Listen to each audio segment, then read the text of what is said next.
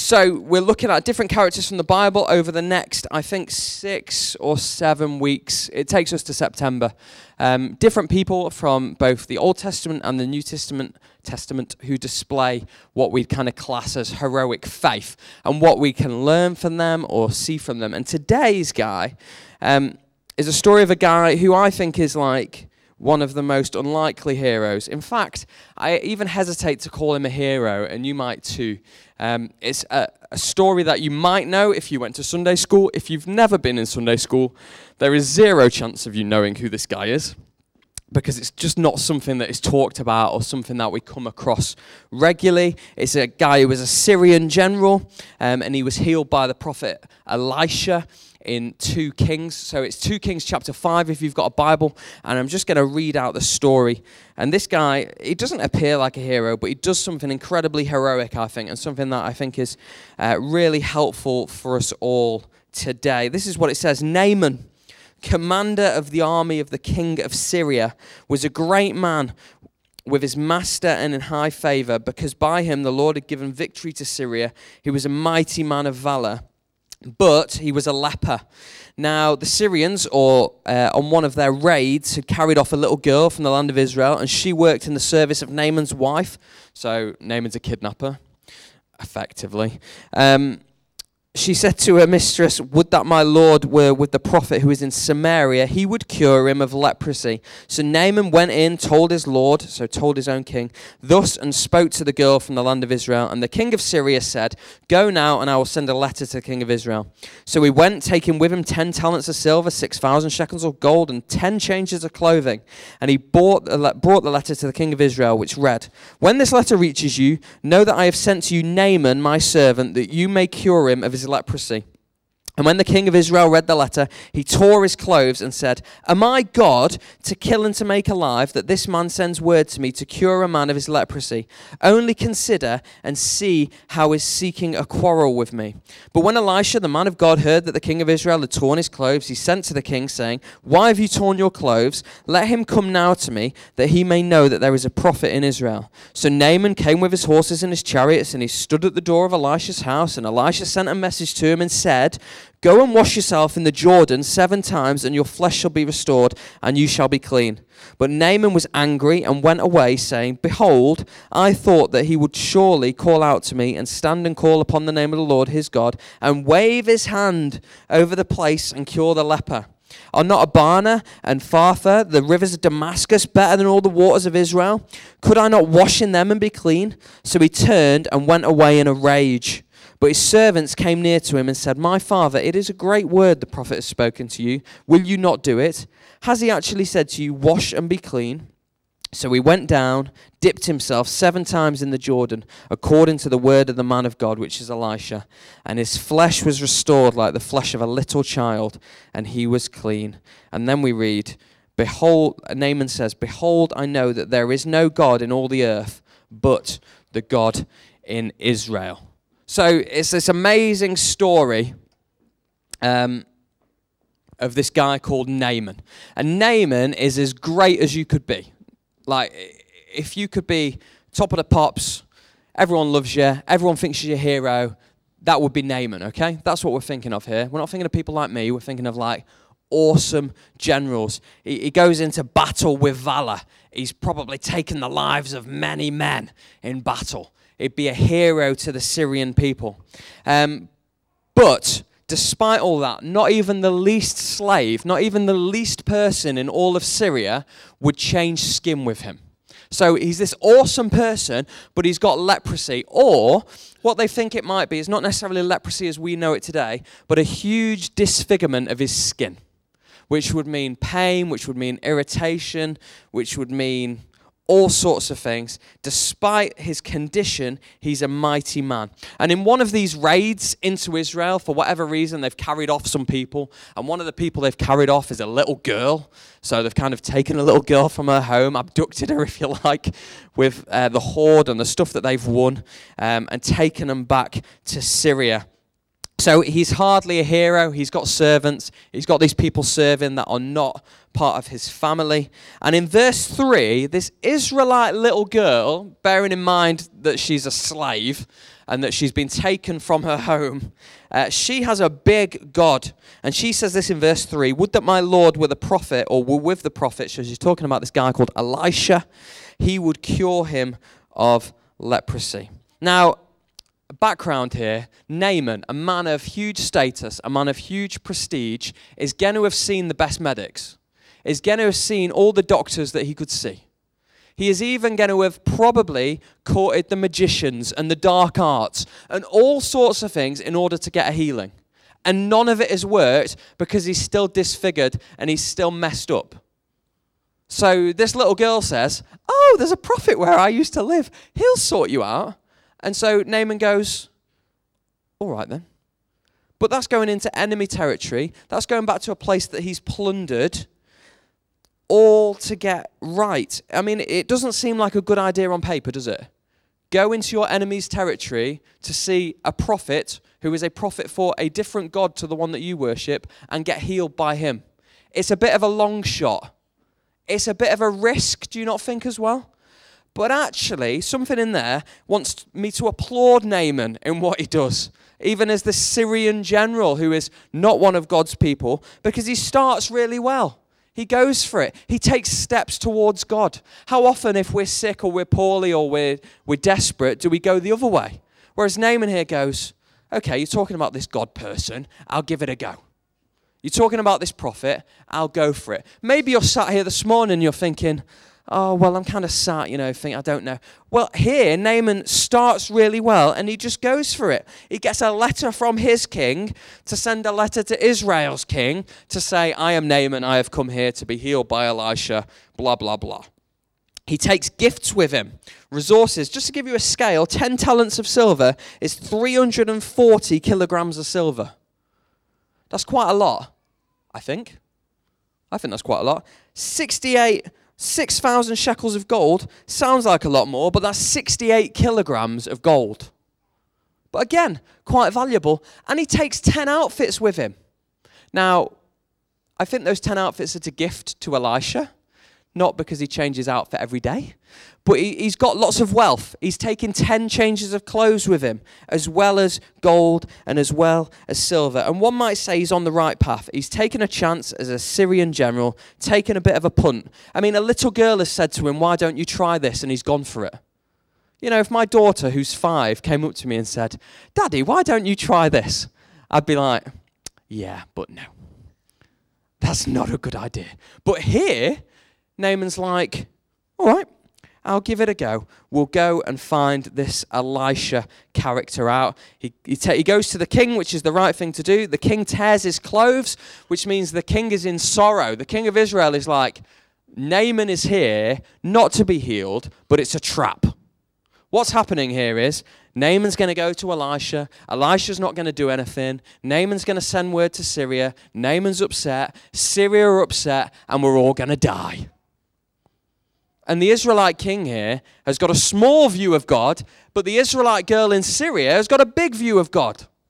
Just because we're in the UK, just because maybe we've been brought up in a Christian home, just because sometimes we're under the kind of illusion that we live in a Christian country, actually is not always of great benefit to us.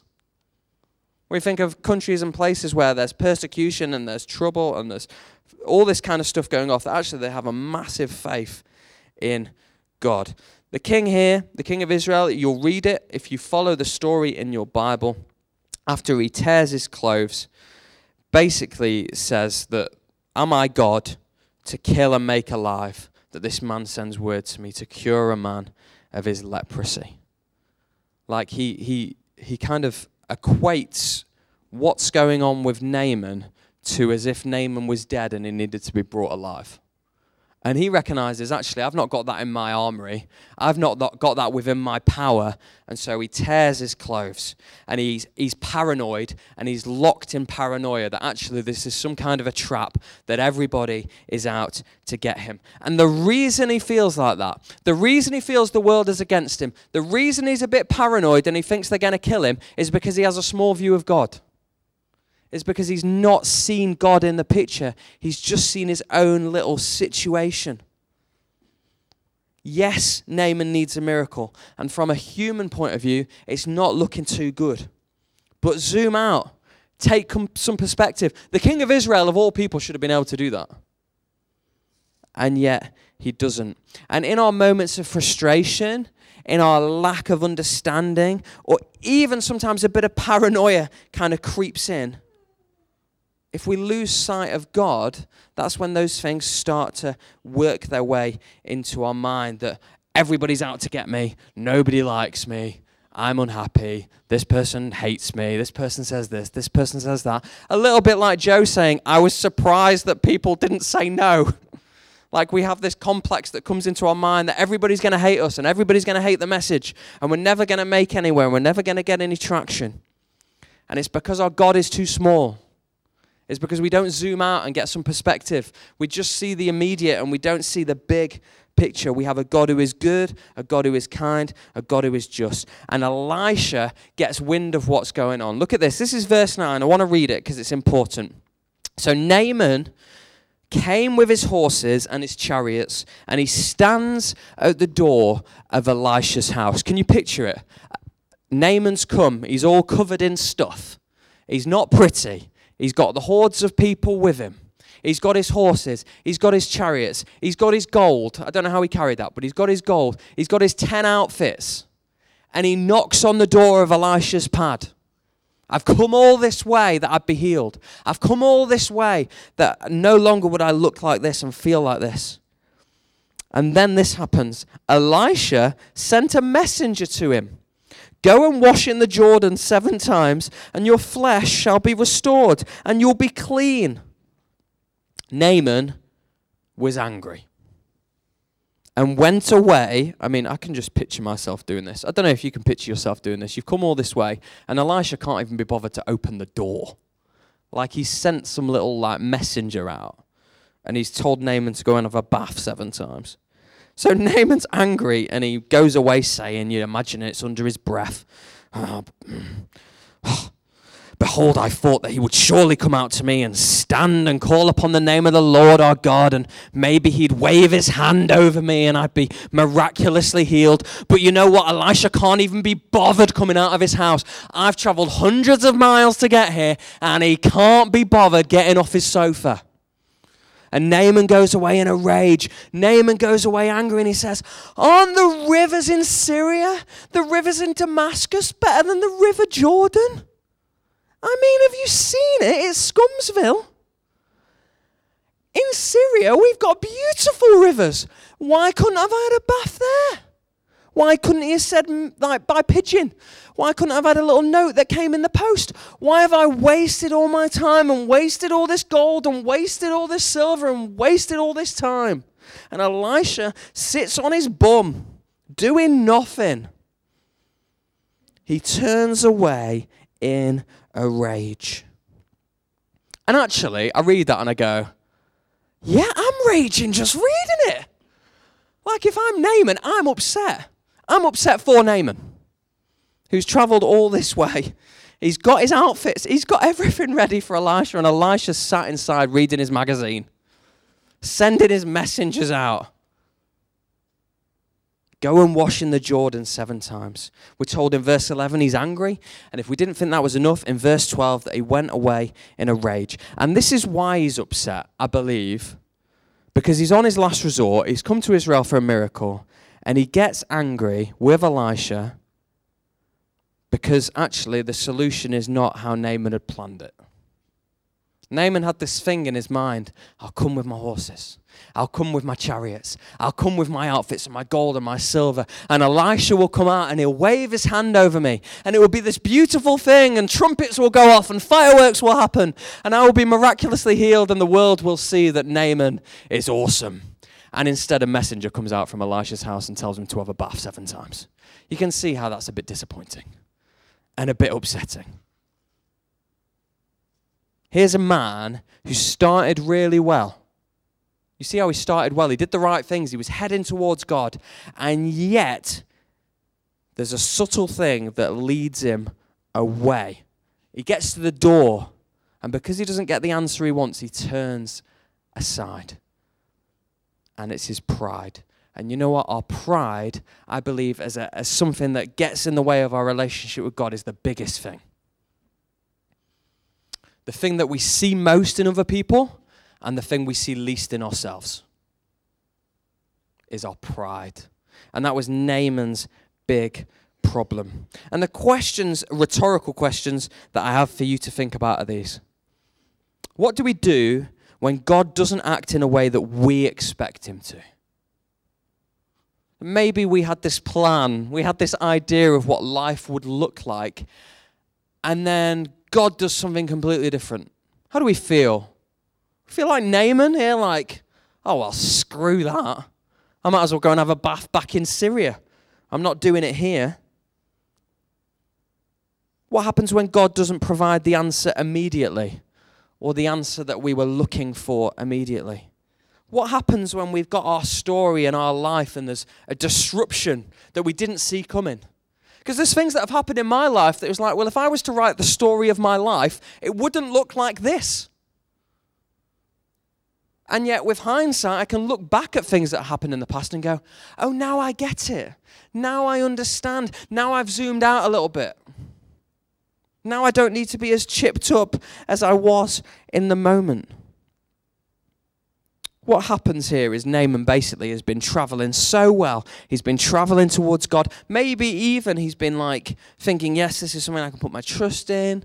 I've heard about this God of Israel. I've heard about this prophet. This is something I'm interested in. And then all of a sudden, deviates off.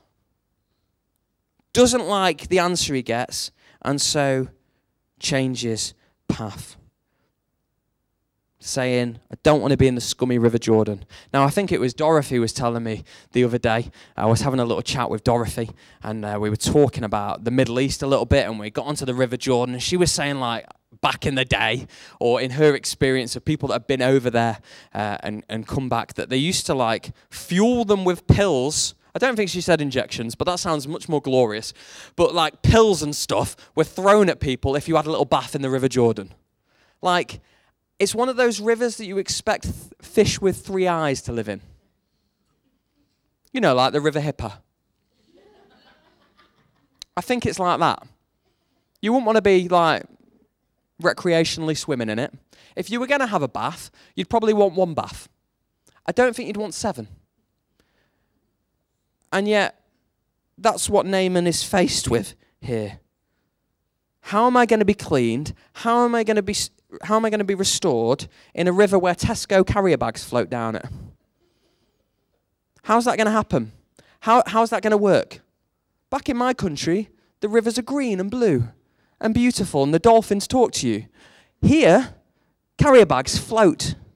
Scum floats on the surface.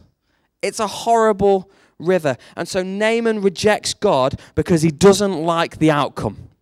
He wants to be healed, but he doesn't like the methodology. He doesn't like God's plan. He likes his own plan. The hand waving stuff was what he wanted. So instead of pursuing it and getting healed, he gets the hump. And I am not going to go into the full story here because I've, I've shared the full story before. Um, but the day I was going to propose to my wife Grace was the day that I proposed to my wife Grace in the end. But we were in Latvia, in Riga, and been taking loads of photos all day. We'd been doing the touristy thing. It was a beautiful thing, and it was a beautiful day, and it was going to be a beautiful moment. We'd had our McDonald's breakfast just to set the scene. I'm not even joking. We had actually had a McDonald's breakfast, didn't we, on the day we. Beautiful. Start as you mean to go on. And, uh, and then we got pickpocketed, and the camera was stolen, and sunglasses were stolen, and some other stuff was stolen. And I remember getting to the side of the road, and I'm not sure you actually know the detail of what prayer went off in my head, um, but you know now. It was something like this Well, God, I guess it wasn't meant to be today. There's no way I'm proposing today now. Please sort it out. Amen.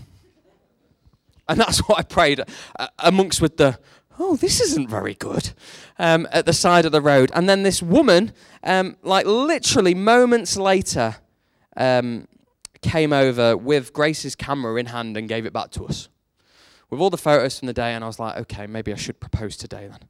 But I genuinely wasn't going to get on with it and go that way that day because I got the hump. And yes, I got the hump with the woman who had stolen my stuff in the first place, but I got the hump with God as well. You know, I'd prayed about it. I thought I was meant to get married to Grace. I thought this was meant to be this great day, and yet this had happened.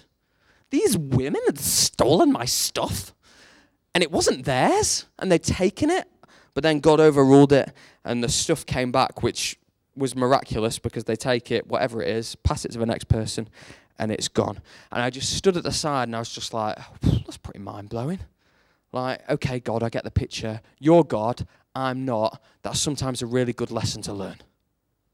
Sometimes stuff happens in life, and we have to say, okay, you're God, I'm not. I don't get it, but I'm going to trust you. We have a choice because we're all going to have I don't get it moments, aren't we? Maybe we're in an I don't get it moment. I don't get why this is happening.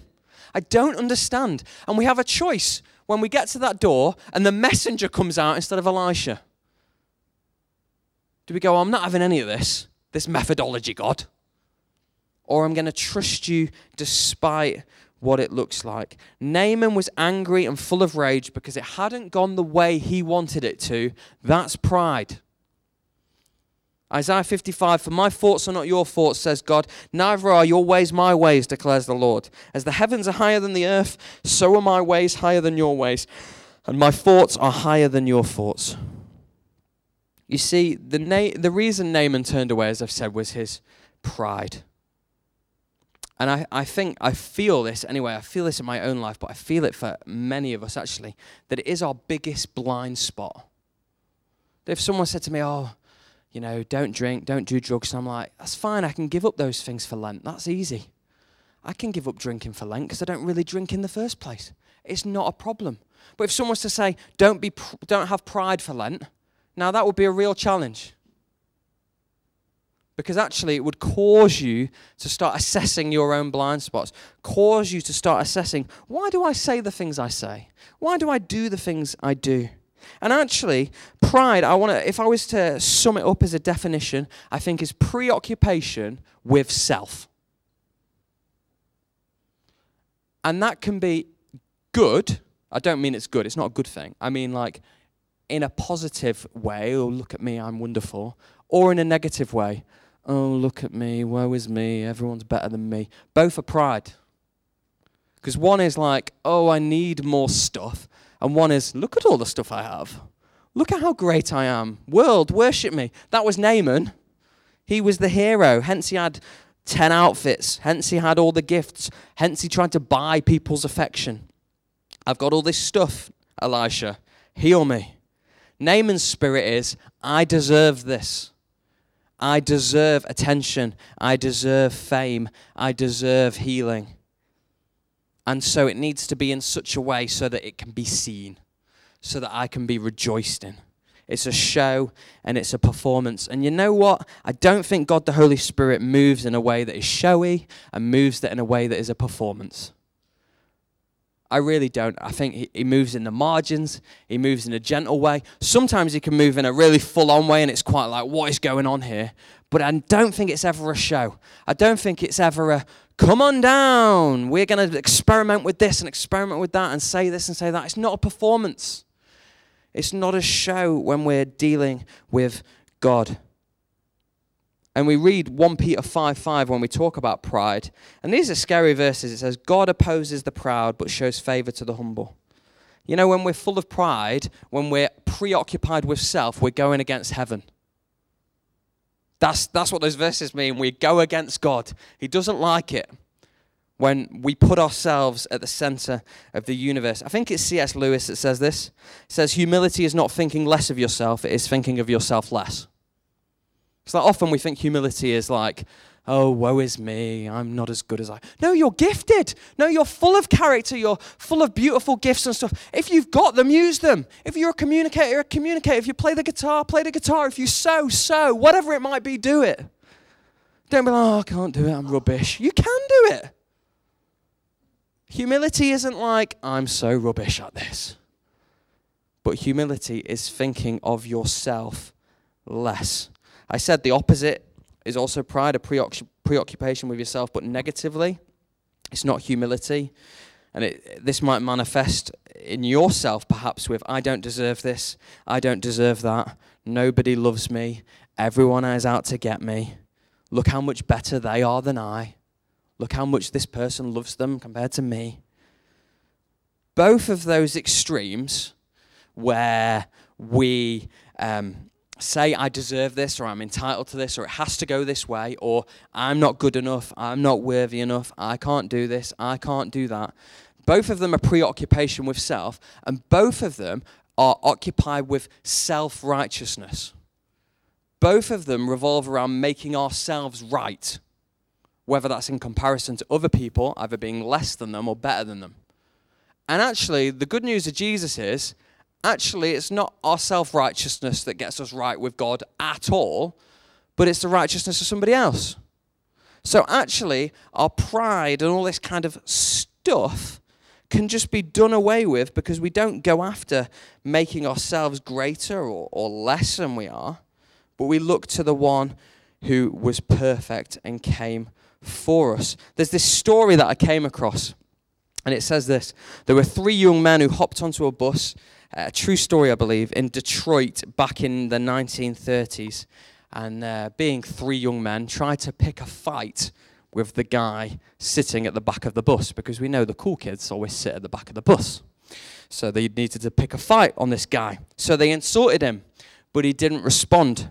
They turned up the heat of the insults, and yet this guy said nothing. Eventually, the stranger stood up. He was bigger than they had estimated from his seated position, much bigger. He reached into his pocket and handed them his business card and walked off the bus on his way. As the bus drove on, the young men gathered around the card to read the words Joe Louis, boxer. They tried to pick a fight with who would go on to be the heavyweight boxing champion of the world on a bus in Detroit at night time, probably, for dramatic effect. Here is a man of immense power and skill, capable of defending himself and his honor with a single devastating blow, which could probably knock out all three of them. You know, one of those. And he chose to forgo it in order to benefit others. He chose to go, I'm not going to I'm not going to use this. He put it to one side. And in verse 13, you'll see this. And this is the point where I get to that I actually think Naaman is heroic. Because given how angry and chipped up he is, now if you've ever been angry or upset with someone, or angry or upset with God, or angry or upset with a situation, how hard is it to calm down and climb down from that? It's really hard, isn't it? You know when you've had an argument with someone and you argue and you argue and you get to the point you're like, I don't even know what we're arguing about anymore, but I'm still going to say it in an aggressive voice because it's so hard to climb down. Isn't it? It's so hard to say, you know what? I might be wrong here. That's a really hard thing to do, isn't it? Right? Looking blankly at me. Maybe it's just me. Maybe I struggle with that. That it's really hard to say, oh, I've got this wrong. That, yeah, here in verse 13, this is Bolshe. These guys deserve a medal. Naaman's servants call Naaman out. Naaman's servants are like, Excuse me, boss, father, squire, sir, oh glorious one of ten outfits. You may have got this wrong. He did say you could be restored still. And you know what Naaman does? You know why he's a hero? He listens. You know, the ability for us when we're angry and we're upset to stop and listen and change? That's what our faith looks like. That's what a heroic faith looks like. That when we don't understand what's in front of us, when we don't understand why we've got to this place and God would allow this to happen, is to say, despite it, I'll still trust you. I might be feeling angry, I might be feeling upset right now, but you know what? I'm going to put that to one side and I'm going to lock my eyes once again on you, God. I'm going to obey what you have to say, even if it sounds weird, even if I don't understand the moment I'm in and why. And Naaman humbles himself. He says, Okay, I'll do it. As bizarre and weird And as angry as I am, I'm going to stop and I'm going to do it. And you know what? He goes into a dirty, sweaty river seven times. And you know, one of the worst feelings, I think, for me, is if you go swimming and you get out of the pool and you get dry and then you have to get back in your wet gear again. Or like you get out of the sea and you're getting nice and warm and you've got to go back in again. Seven times he goes for a dip. Seven. Like, and you must be thinking, that takes some faith to do that because by by by wash four I'd be going. No, I'm still looking exactly the same as I did the three washes that have already taken place. This isn't working. And yet he carries on. He carries on. And after the seventh time, you know what happens to Naaman? He's completely healed. And it says he's got the skin like a little child. You know, like the skin you see on those adverts where it's like all cute and, oh. You know, just that baby skin that you use Dove moisturizer to try and replicate, but it never gets you there. All right? Some of us do that. I've got eczema. It's fine. Naaman is healed and he gets life. He had turned his back on the very one who could give him life but he stopped, he listened, and he went. And you know what? If we started really well, maybe you started really well with your journey with God. Like maybe you grew up in the church, I don't know. Maybe you've come to faith and it's been really exciting, you've started really well, but there's a bump in the road. You can't see what's in front of you. You don't understand why you're in this moment. You don't like the moment you're in, even. The same happened for Naaman, and we have a choice in those moments. are actually, am I going to believe God is who he says he is? Am I going to believe that there is a God of love who loves me so much that he sent his son? Or will I just turn around and reject it? Because you know what? God doesn't turn his back on us, we turn our back on God. We know that, right? When we're saying, oh, God hates me and he's turned his back on me, he hasn't. You've turned your back on God. He hasn't turned his back on you because he gave his one and only son for you. Because that's how much he loves you. You know, I think there's a few things we can learn from the life of Naaman is that it's a good thing sometimes to get a little nudge. You know, if we're on that wrong path, if we're, if we're, if we're angry, we're raging, we're turning the wrong way, don't get angry with the person who gives you a little nudge and say, maybe you should listen to the big man. Maybe that is God speaking to you. Maybe you should hear his voice. Maybe you should obey, even though it doesn't make much sense in the moment that you're in. We all need that a little time, don't we? We all need that kind of little prod, little jab in the ribs that goes, ooh, yeah, maybe I've turned my back here.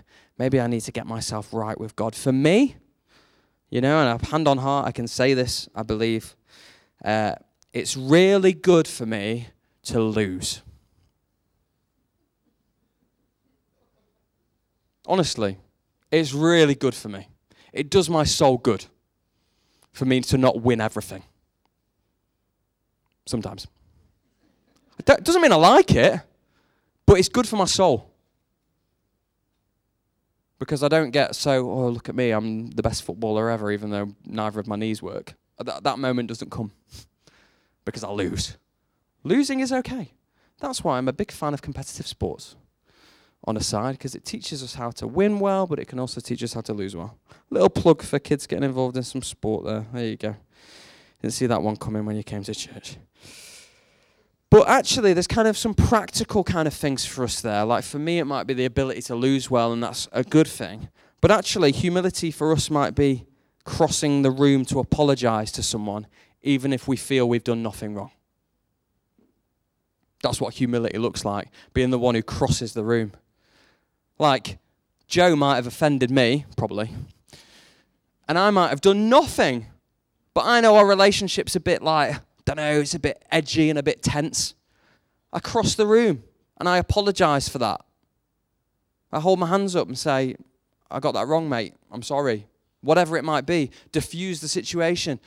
That's what humility looks like. Not as a show, not, not out the front with the microphone. But it might be for you crossing the room for someone. It might be your reputation taking a bit of a hit because you, you believe in Jesus. And you haven't been bold enough to kind of talk about that because you think, what will people think of me? What will they say at work if they know I'm a Christian? That might be what it could be for you. Or even it might be this. You know that one person at work that nobody has any time for? I mean, if it's not you. You know the other person at work that nobody has any time for? You know that one? Yeah? It might be going to hang out with them. It might be standing with the marginalized and the broken and saying, Yeah, I love you. We'll walk with this together. We'll, we'll you know, I'll spend time with you. Ultimately, humility looks like laying down our life, laying down our cause to take up the greatest cause ever, which is following after God. If you can give your life to one thing, it's the gospel of Jesus. It's the proclamation of that. It's the loving people in a way that God would have us love. That's heroic faith. Naaman's testimony is this Now I know that there is no God in all the earth but in Israel. In other words, what he's saying, there is no God other than the God of the Bible. That's Naaman's conclusion as a Syrian general that there is no God other than the God of the Bible. And the question, I suppose, just to wrap up on, and we'll sing one song, I think, just to close will be this is will that be your story? That despite life despite stuff despite misunderstanding despite not knowing why you get to the door and you feel like you're being sent a curveball and it's not the answer you were looking for. Is the choice you are the choice you are faced with then is do I follow after God relentlessly anyway or do I turn my back on him? And a heroic faith here is even when we're angry even when we're upset climbing down and I think that's one of the hardest things to do. Loving your enemies, pretty hard. Climbing down when you're a bit chipped up and angry, really hard. But I think it's heroic, and I think that's what Naaman does here so well.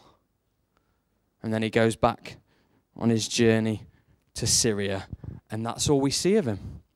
Other than Jesus holds him up in Luke chapter 4 as an example of someone who has faith and as an example of someone who was healed when everyone else around doubted. The angry man who turned around is the one that Jesus holds up and names in Luke 4. Isn't that amazing?